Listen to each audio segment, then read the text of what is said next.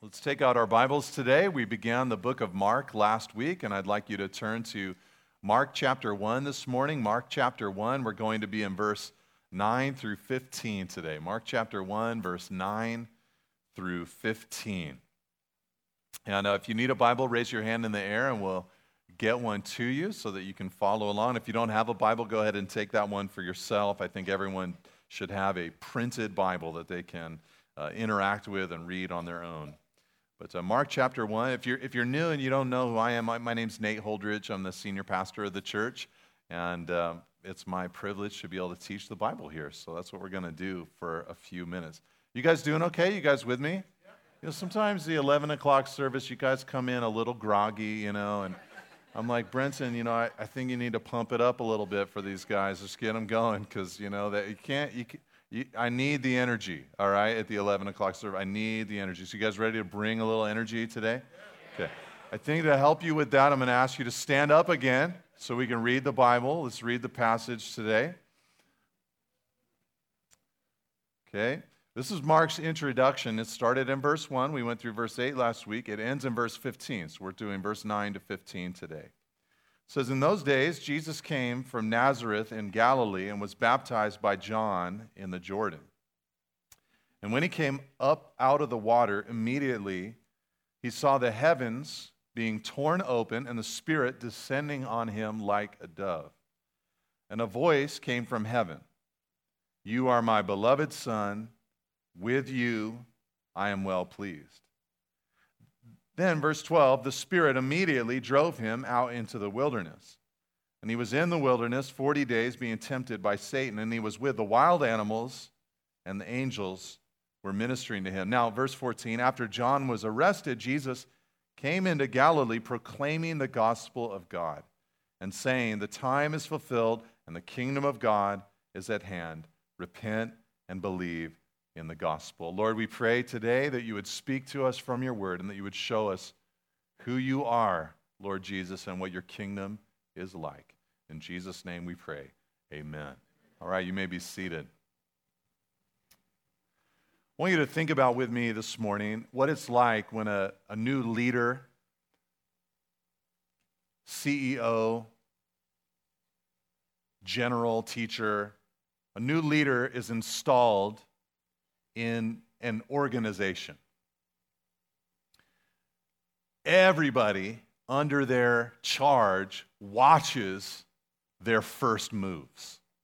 I mean, we even talk about this nationally in the United States because we make a big deal about a president's first 100 days. The idea is that the way they're presented, the first priorities that they launch out into, and the words that they speak at the beginning are so important for setting the tone for what they are going to be about throughout the duration of their leadership.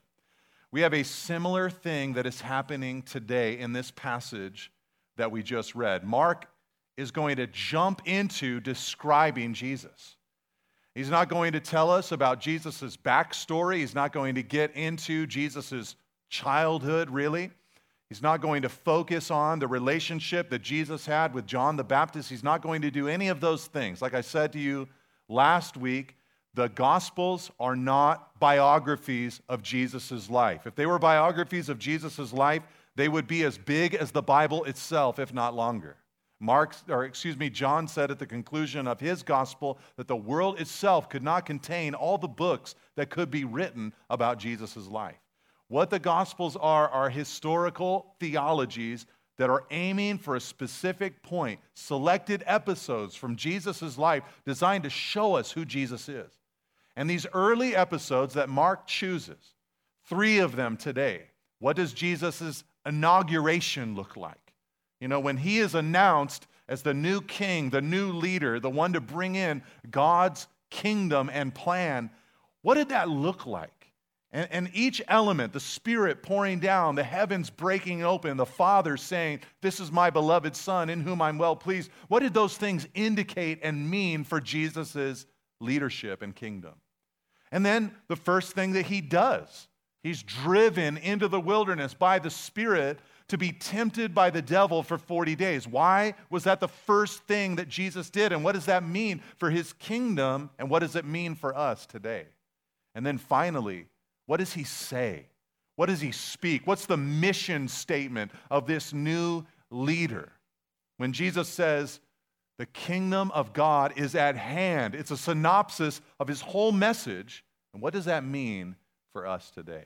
So we get a chance to wrestle with the beginnings of Jesus' reign as king and to think about what that means in our lives uh, today. Now, like I've already mentioned, Mark doesn't take much time to give the backstory to Jesus' life. You know, Mary and Elizabeth were relatives. They gave birth to Jesus and to John. That means Jesus and John the Baptist were relatives. That's a very interesting backstory if you think about it, but Mark's not concerned with it. Mark doesn't talk about what Jesus was doing in Nazareth while he was growing up, doesn't talk about his life as a carpenter or a laborer, doesn't tell us what his teenage years were like, doesn't tell us what his GPA was when he was in high school. None of those things are given to us. Instead, Mark just jumps right into it in verse 9 and says, In those days, Jesus came from Nazareth of Galilee. Luke tells us that Jesus was about 30 years of age at this point. So there's much, again, that the authors are not wanting to bring us into. But what they do want us to see is this incredible breaking through of God in the baptism of Jesus. So let's start out first with Jesus' introduction and looking at, at his baptism. And I'll read it to you again in verse 9 and 11. I know we just read it, but it can't hurt to see it again. It says, In those days, Jesus came from Nazareth of Galilee and was baptized by John in the Jordan. And when he came up out of the water, immediately he saw the heavens being torn open and the Spirit descending on him like a dove. And a voice came from heaven You are my beloved Son, with you I am well pleased. Now, we read this and we know it as the beginning of Jesus' earthly ministry, but the early church really considered this a vital and important event. And the reason I know that is because when you read the beginning of the book of Acts, after Jesus ascended back to the right hand of the Father, the early Christians got together and the disciples, they said, We need to find a replacement for Judas who betrayed Jesus and then went off and took his own life.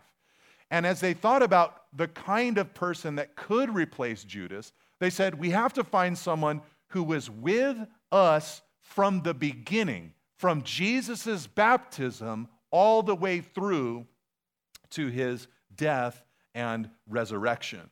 So they considered this a vital and important event. It was a big deal to the early church. And before we look at why it was a big deal, I think we should answer a question that might come up in some of our minds when we see Jesus being baptized, especially if you were here last Sunday. Because last Sunday we saw John baptizing people. And how did he baptize people? It says in the first section of, of Mark's gospel that John offered a baptism of repentance for the forgiveness of sins. So, doesn't it strike you as a little bit odd that Jesus himself then went out to be baptized by John? The Bible teaches that Jesus is sinless, was sinless, had nothing to confess, had no sin to be baptized for. And the other gospels tell us that John felt the same way. When Jesus started coming out to him in the water, John, knowing who Jesus was, objected.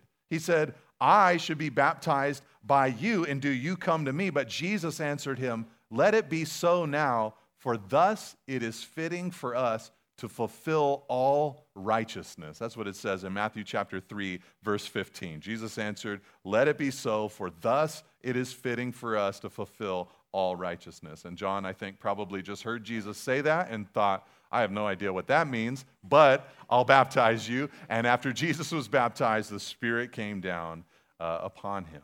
And it's left us to ask the question you know, what did Jesus mean when he said, For thus it's fitting to fulfill all righteousness? Why was that the reason that Jesus should be baptized? Now, some people think that what Jesus was saying was look, the Bible teaches in places like Isaiah 53 that when the Messiah comes, he will be numbered with the transgressors. He will bear our iniquities upon his shoulders. So some people think that what Jesus was doing there in his baptism was he was beginning the process of taking the sin of the world upon his own shoulders. He's saying, I'm identifying with sinful humanity and doing what sinful humanity has already done and responding to John's imploration that they would confess their sin and turn and walk with God. But I think to really understand why Jesus was baptized, we have to think again about John and his ministry, what it meant in the first place. R- remember, people in Israel at that time were waiting for the day of the Lord. They were waiting for a day when God would break in to the world scene and come and help Israel's situation. And specifically, they were waiting for a figure named Elijah the prophet to come and kick off God's plan. And John came in the spirit and power of Elijah. He came, as we saw last week, dressed even like Elijah. And he came preaching this message Matthew 3, verse 2 Repent, for the kingdom of heaven is at hand. You see, John's message wasn't just merely repent. His message wasn't merely, hey, think about your life and turn and walk with God. No, his message was that kingdom, the kingdom that you've waited for, the promises that God made, the promise that he made to David that a descendant of his would sit on a throne forever. All of those promises are about to come to pass. That kingdom of heaven is at hand and will present itself at any moment, so ready yourself for that kingdom. Then Jesus, in the midst of that anticipation, comes along, walks out into the water, is baptized. The heavens split open, the Spirit comes down, the Father speaks. Everyone there would have understood that the kingdom that John said was coming was found and centered right in that person that was out there in the water with him that day. I think that's why Jesus wanted to be baptized. This was going to be the public kickstart of his kingdom and his ministry here on earth. This is God breaking through into human history and beginning his beautiful plan and making it evident to the world around us. But there's a few reasons why we should see this as God breaking out or breaking through here on earth. And the first detail is found there in the opening of heaven. Look at it in verse 10 with me. John, or excuse me, Mark records, and when he came up out of the water, immediately he saw the heavens being torn open. The other gospel writers who talk about this event, they just say the heavens were opened up, the sky opened up. But Mark uses a more violent word than they do, and he says that the heavens were torn open. Or another way you could translate that word is the word split open. The heavens were split open. Now, you and I, we read that and we just think, man, Mark's such a good writer. He's just throwing out some cool little details, just making us really feel the impact of the event. But for them, as ancient Israelites, when they heard that the heavens were split open, it was another way of saying the gap between man and God has just been dealt with. And God is coming to earth to do something. The heavens are split open so that God can come down and help us. In fact, they used to pray like this.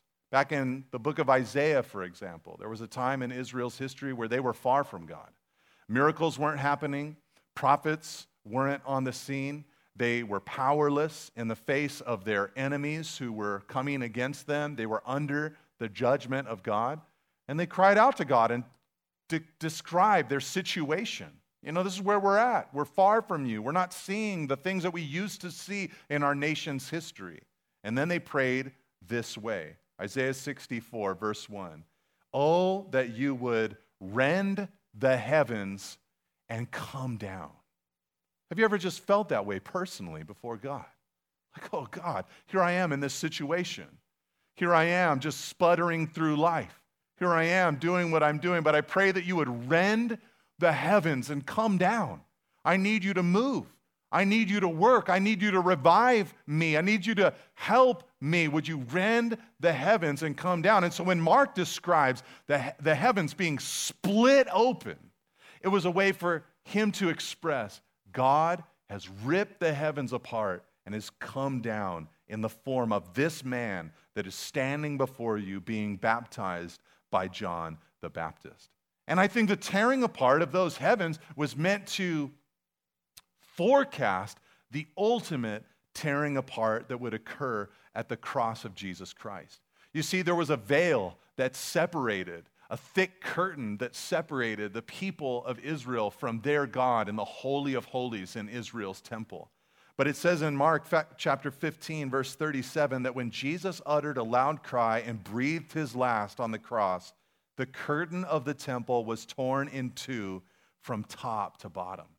You see, with his last breath at his death, the gap between God and man was broken by God through the cross of Jesus Christ. So, Mark is telling them and telling us that the ancient prayers of Israel had been answered in Jesus, that God was now breaking out upon them through his Son, Jesus Christ. But there's another detail I want you to see that points to God breaking through at Jesus' baptism. And it's simply this it's the outpouring of God's Spirit. It says in verse 10 that immediately he saw the heavens being torn open and the Spirit descending on him like a dove. Okay, the, the, the way that we're going to understand this is that the Spirit, at the very beginning of Jesus' ministry life, his public life, the things that he did, the Spirit came upon him and made him strong to be able to do all the things that he did. Now, this takes a little bit of explaining to modern people because we think about Jesus and we know that the Bible teaches he's the Son of God and God the Son. He's divine. So when we see him walking on water, when we see him feeding the 5,000, when we see him raising the dead, we think, well, that's what God's Son would do if he came to earth. He's just tapping into his divine power and ability. But listen to the way Paul said it in Philippians chapter 2. He said that when G- though Jesus was in the form of God, he did not count equality with God a thing to be grasped or to, held, to be held on to, but instead emptied himself by taking the form of a servant, being born in the likeness of men. Now, hear me on this right now. When Jesus emptied himself, according to Paul, like he was not emptying himself of his divinity. That'd be impossible for Jesus to ever do. But what many people have understood that Jesus was doing was emptying himself of the privileges of his divinity by becoming one of us. So, as he did that, that meant that he needed to rely on the power of the Spirit to do his work here on earth. In other words, we're meant to see Jesus preaching and working miracles and casting out demons by the power of the Holy Spirit who came upon him at his baptism. And part of the reason this is important is because everybody that was there that day, though they might have had this low grade hope that a prophet would arise or some deliverer would come, they had begun tired of hoping for that. The centuries had ticked by and they'd seen nobody filled with the Spirit. There were no prophets. God wasn't speaking. Miracles weren't happening. And now the Spirit of God comes down like a dove and rests upon an individual. Though Israel wasn't Spirit filled, there was one Israelite who was Jesus. So, all of this was to make them say, God's Spirit has come, God has broken through. Now, before I move on to another evidence that this is God breaking through here at Jesus' baptism, I should just make this application to our daily lives because if Jesus needed the power of the Spirit for his life in order to do what God wanted him to do, then don't you think that we also need the power of the Holy Spirit to do whatever it is the Lord is asking us to do? This should be considered the, the understatement of the year, okay?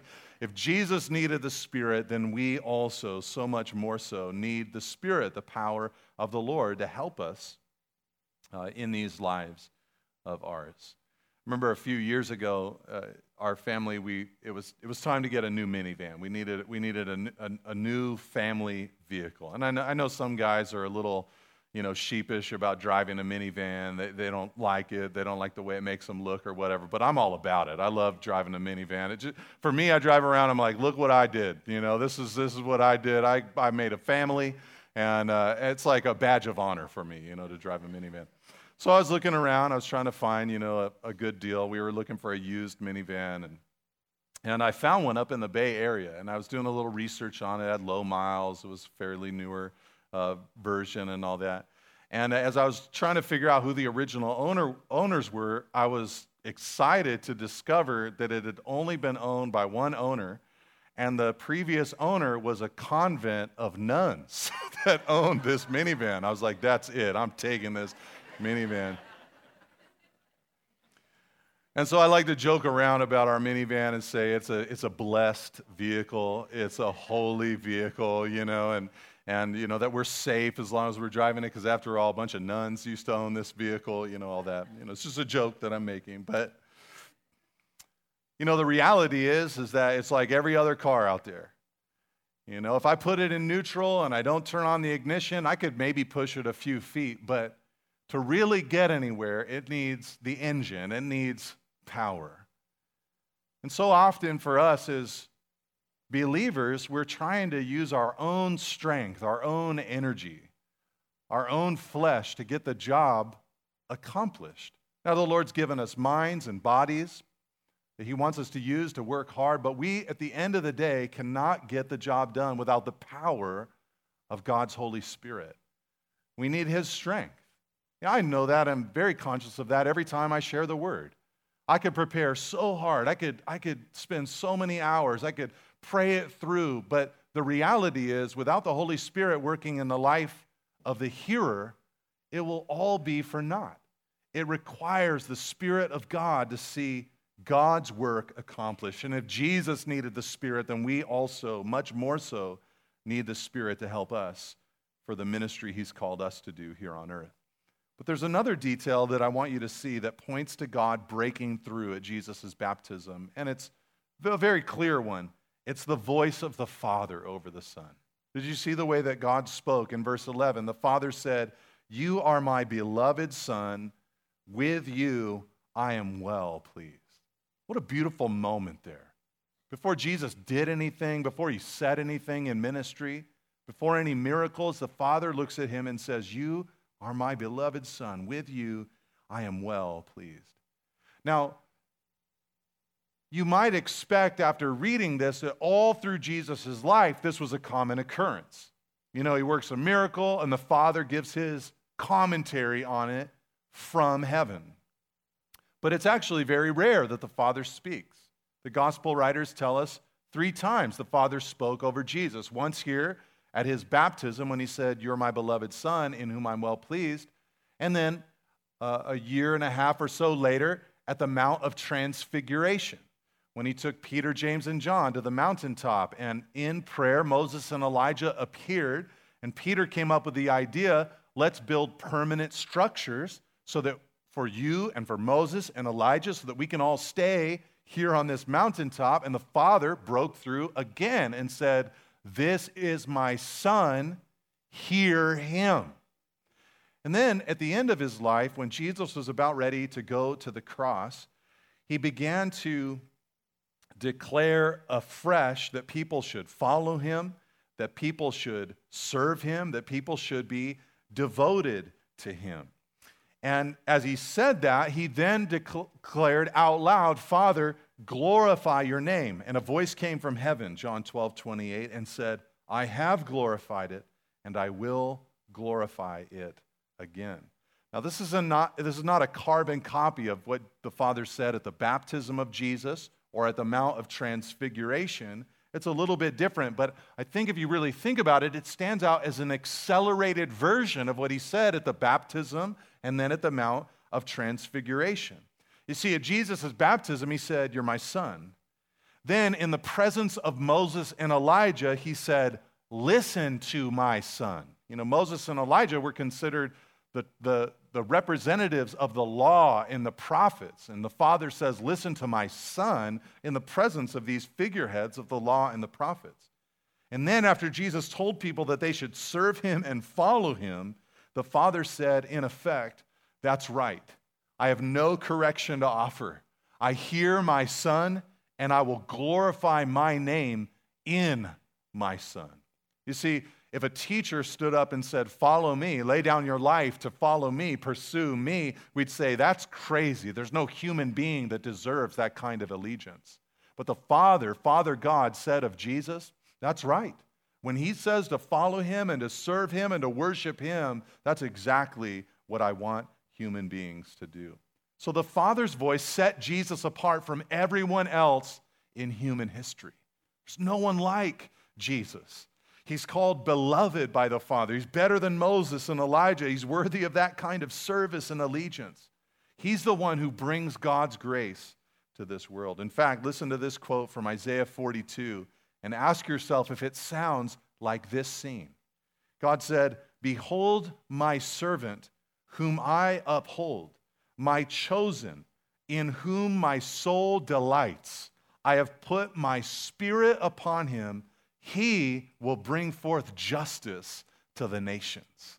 You see, the Father had send, said this about his Son in times past through the prophet Elijah, and now he says it of his Son. Well, he's out there in the water being baptized by John. Okay, before we look at the next scene, I think it would be good to point out the status or the thing the Father said of Jesus. He called him beloved. He called him beloved. In other words, before Jesus did anything in public ministry, he was secure in the Father's love. No miracles, no sermons, none of that, no disciples. And the Father's love was there for him. In fact, the way that Mark writes it speaks of the past tense. This means that the Father's love for the Son was timeless. From eternity past, the Father had given his love to the Son. Okay, this is important on a lot of levels for the way that we understand Jesus. But one great thing that's, imp- or one great level, or one thing we should understand is how it relates to our own position before the Father. You see, when you believe in Jesus, you acquire his beloved status before the Father. You get Jesus' position before the Father. And right here in the baptismal waters of the Jordan, we learn of Jesus' position before the Father, loved by the Father. This is how Paul says it in Romans 3 21 to 22. He says, But now God has shown us a way to be made right with Him without keeping the requirements of the law, as was promised in the writings of Moses and the prophets long ago. We are made right with God by placing our faith in Jesus Christ. And this is true for everyone who believes, no matter who we are. How do we get right with God? How do we get to be pleasing in the sight of God? Through faith in Jesus Christ, we are made right with God. Part of the reason I mention this this morning is because in Matthew's gospel, when Jesus says to John, Permit it to be so, mean being baptized, for thus it is fitting to fulfill all righteousness. Some people get confused by that statement of Jesus and think that, oh, so that means somebody must be baptized in order to be made righteous in God's sight. They must be baptized in order to be saved. But throughout the New Testament, there are hundreds of passages, like the one I just read in Romans chapter 3, where faith is highlighted and water baptism isn't even mentioned.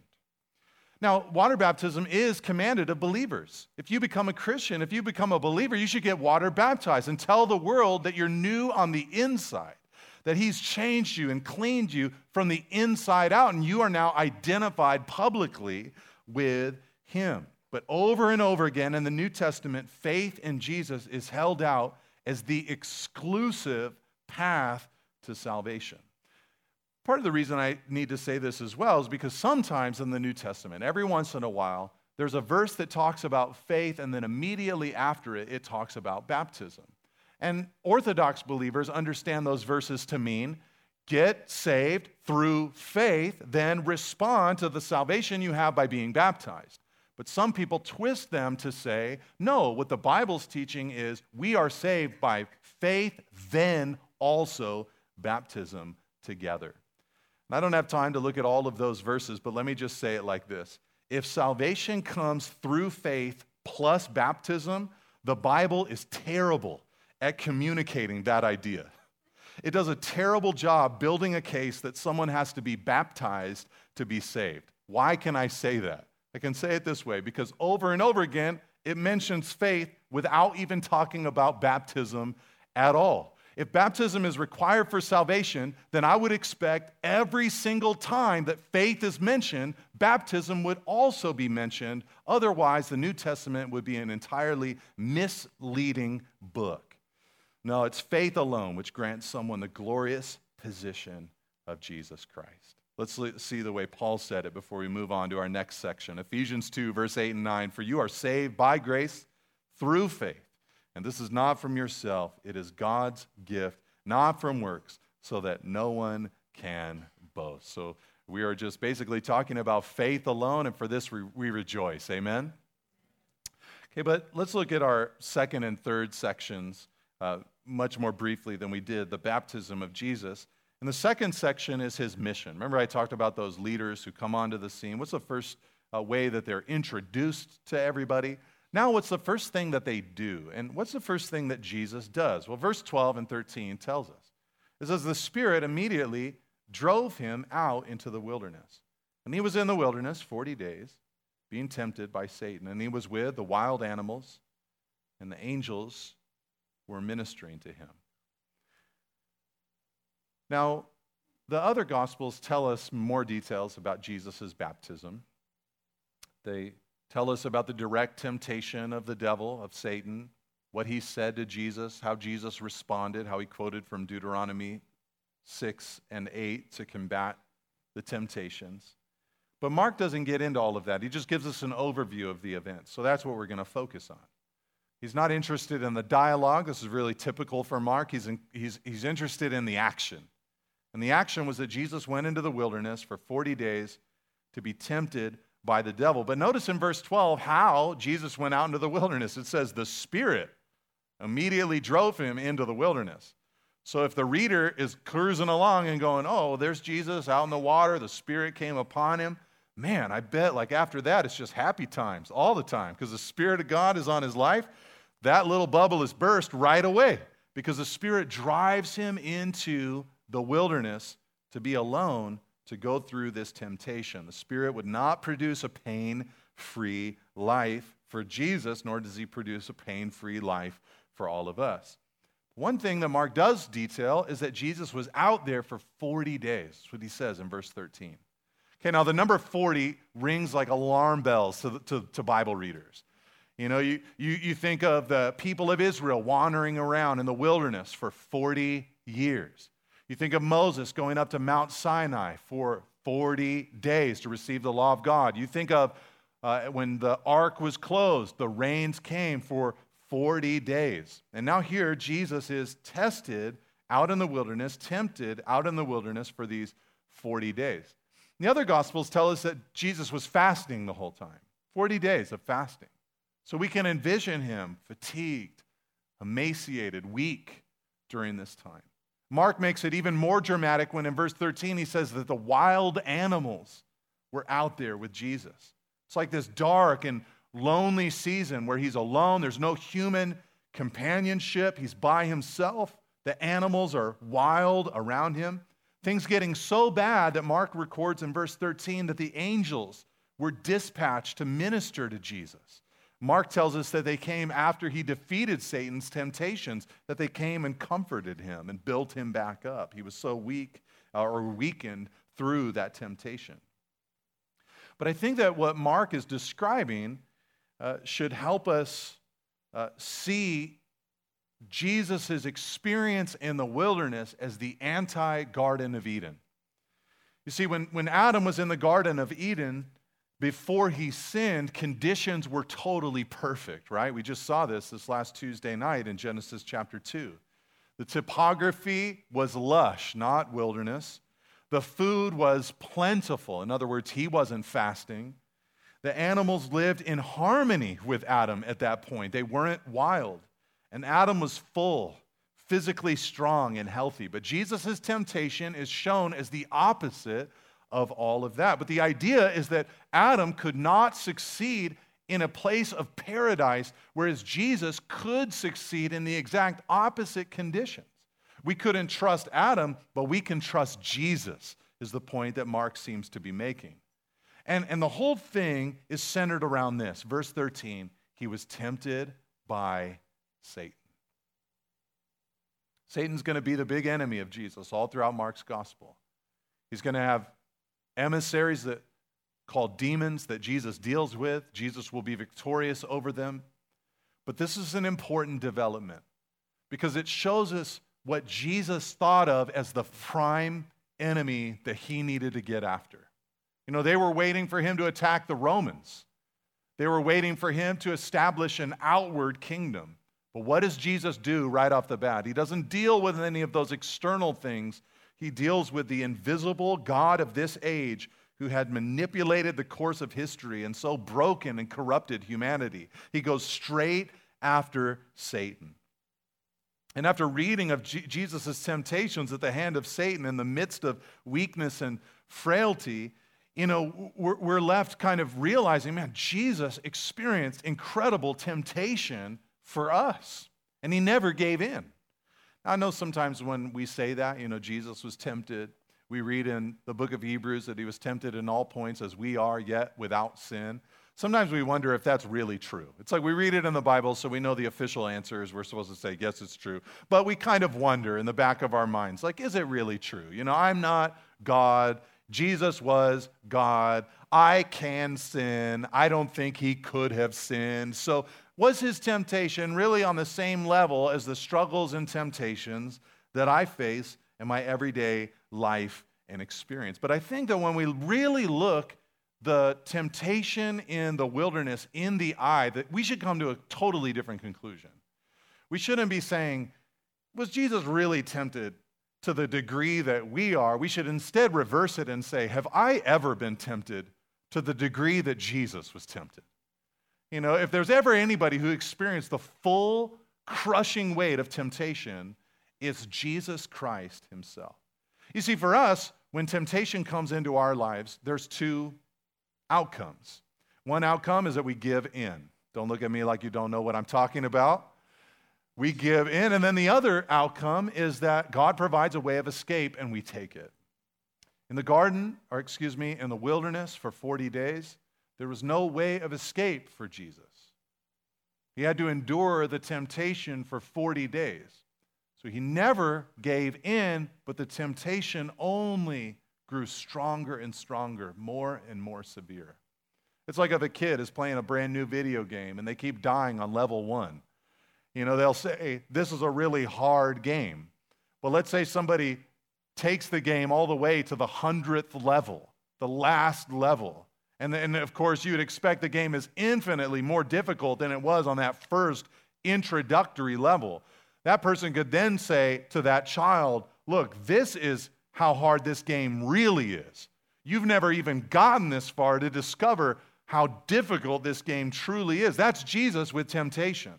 He's went all the way to the final level of temptation for you and me, and he never failed. His screen never read game over. You know, he always succeeded in the face of temptation. I think this is the big thing that Jesus wants us to know, that Mark wants us to know. He wants us to see Jesus in his first move as attacking Satan and winning in that battle. He's the true champion when no one else could be. You know, we think about heroes. We think about a firefighter. Where do, what do they do? They run to the flames.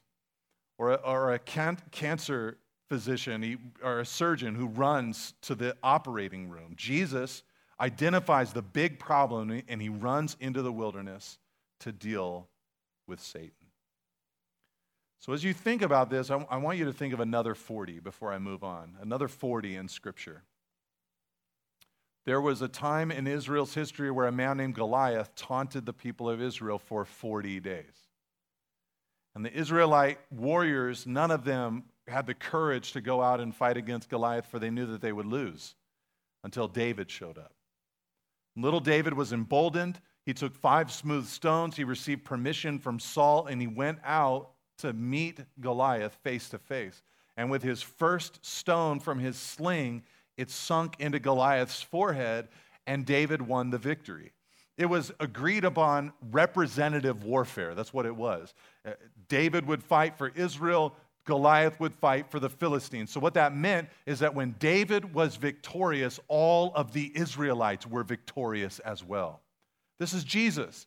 He is our representative warrior. He went out against Satan. He won the victory. This is foreshadowing the future victory he'll win over Satan on the cross. And because he's our representative, if we believe in him, we are victorious as well.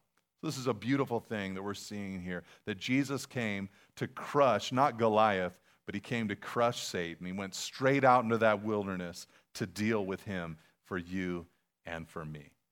Okay, let's look at our last little section together, verse 14 and 15, and see the message of Jesus. This is kind of a synopsis of what he's going to teach about all through the book of Mark.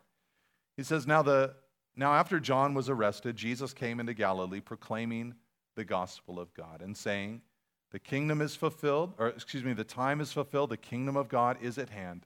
Repent and believe in the gospel. Okay, this is a little bit of a conclusion to what Mark started last week. In verse 1, he said, The beginning of the gospel of Jesus Christ, the Son of God. And this is kind of it. This is the begin this is the end of that beginning that Mark talked about.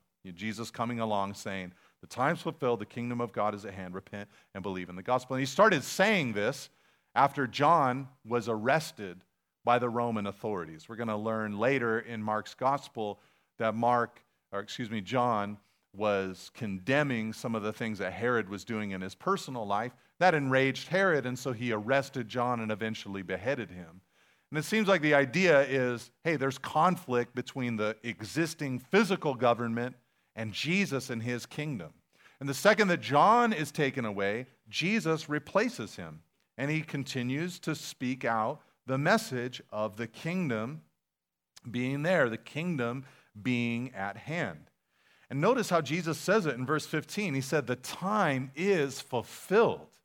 Now, you and I, we just read that phrase and it doesn't mean all that much to us. It's like another way of saying, like, you know, I thought now would be the time that I would come or something like that.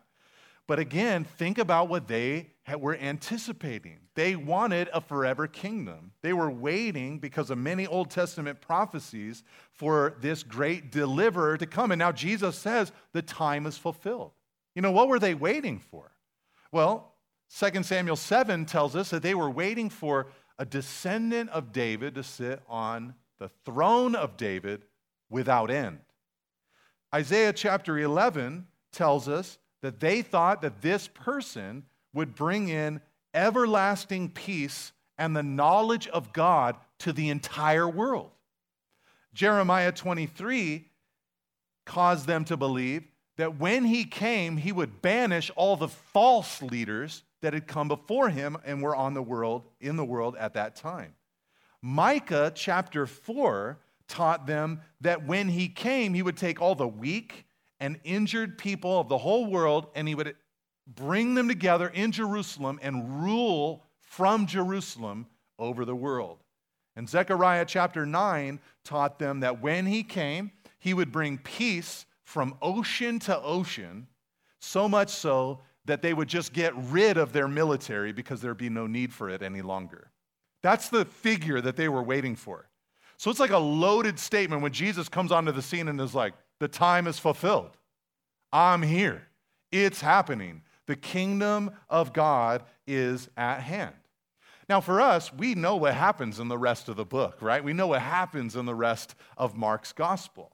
We know that the Israelites will reject him, that Rome will reject him. They'll put him on a cross. He'll die. There's not going to be peace from sea to sea. There's not going to be any throwing away of militaries. That stuff isn't going to happen during this coming of Christ.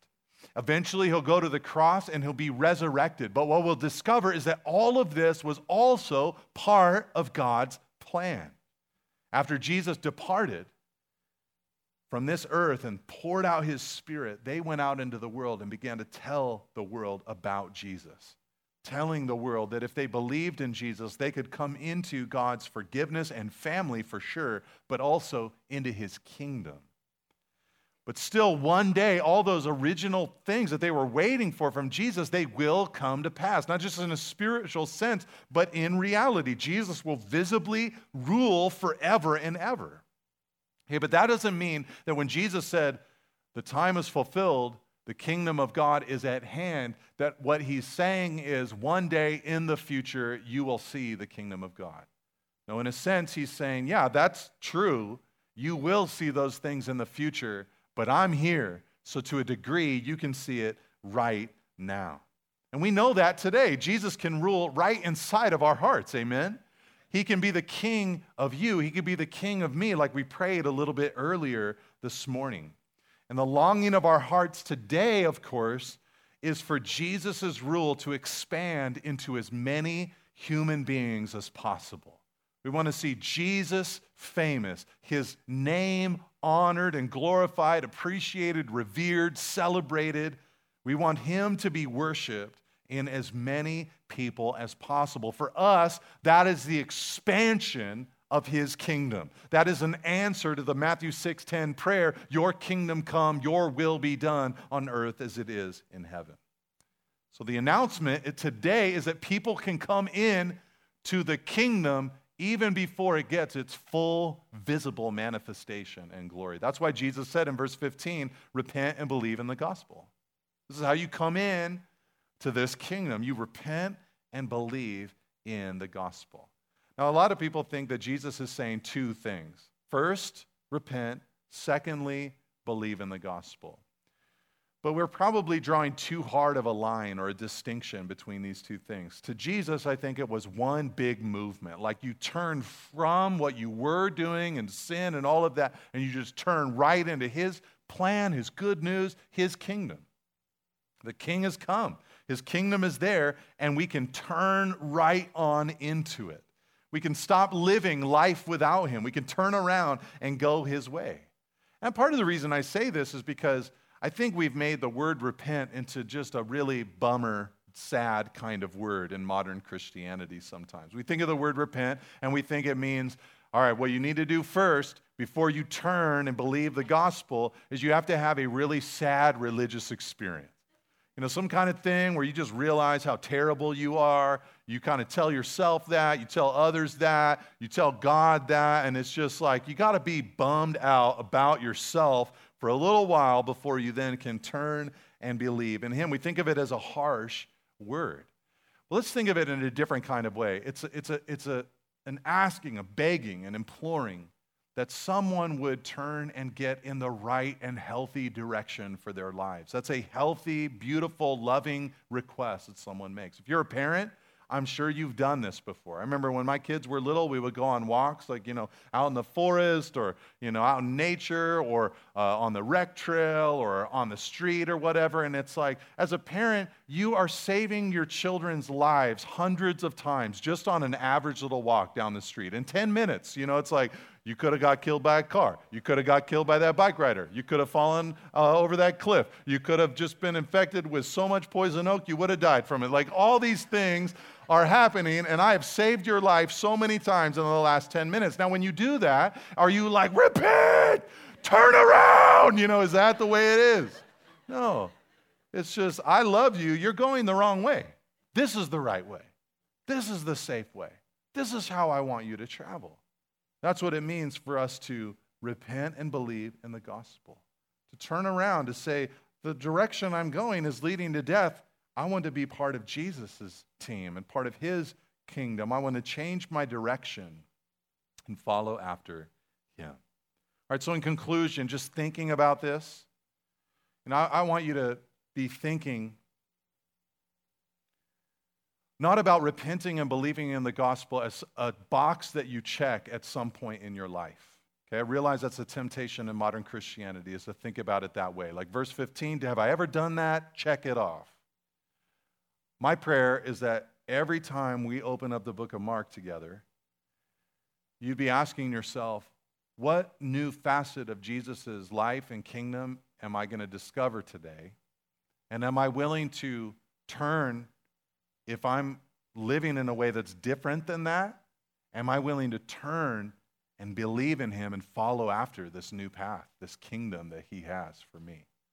Okay, so let's not think of it as just something to check off, but something that we want to live out every day of our lives. All right, so for all of these things, you know, we have Jesus.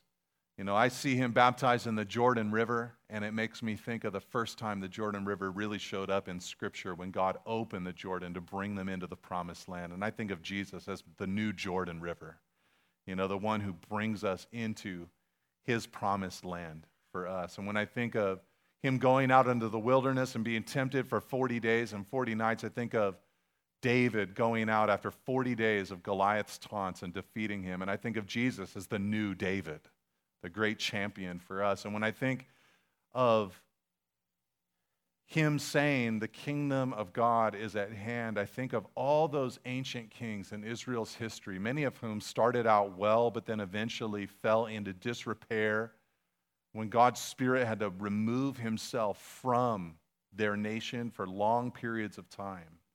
And yet, in the midst of all of that, they still were waiting for this king who would come who would bring in everlasting righteousness. And I think of Jesus. He's our new king. He's the new Jordan. He's the new David. He's the new king. And he's shown us what he's about here in this passage. So let's just wrap it up with some applications. I don't have applicational things for you to do, but three questions for you to ask today as a result of this passage. Number one, here's the first question Will I allow Jesus to break out in my life? Will I allow Jesus to break out in my life? You know, the heavens were split open, the Spirit came down. Jesus is here. So, this question is another way of asking the question Will you let Jesus mess with you? Will you let him have access?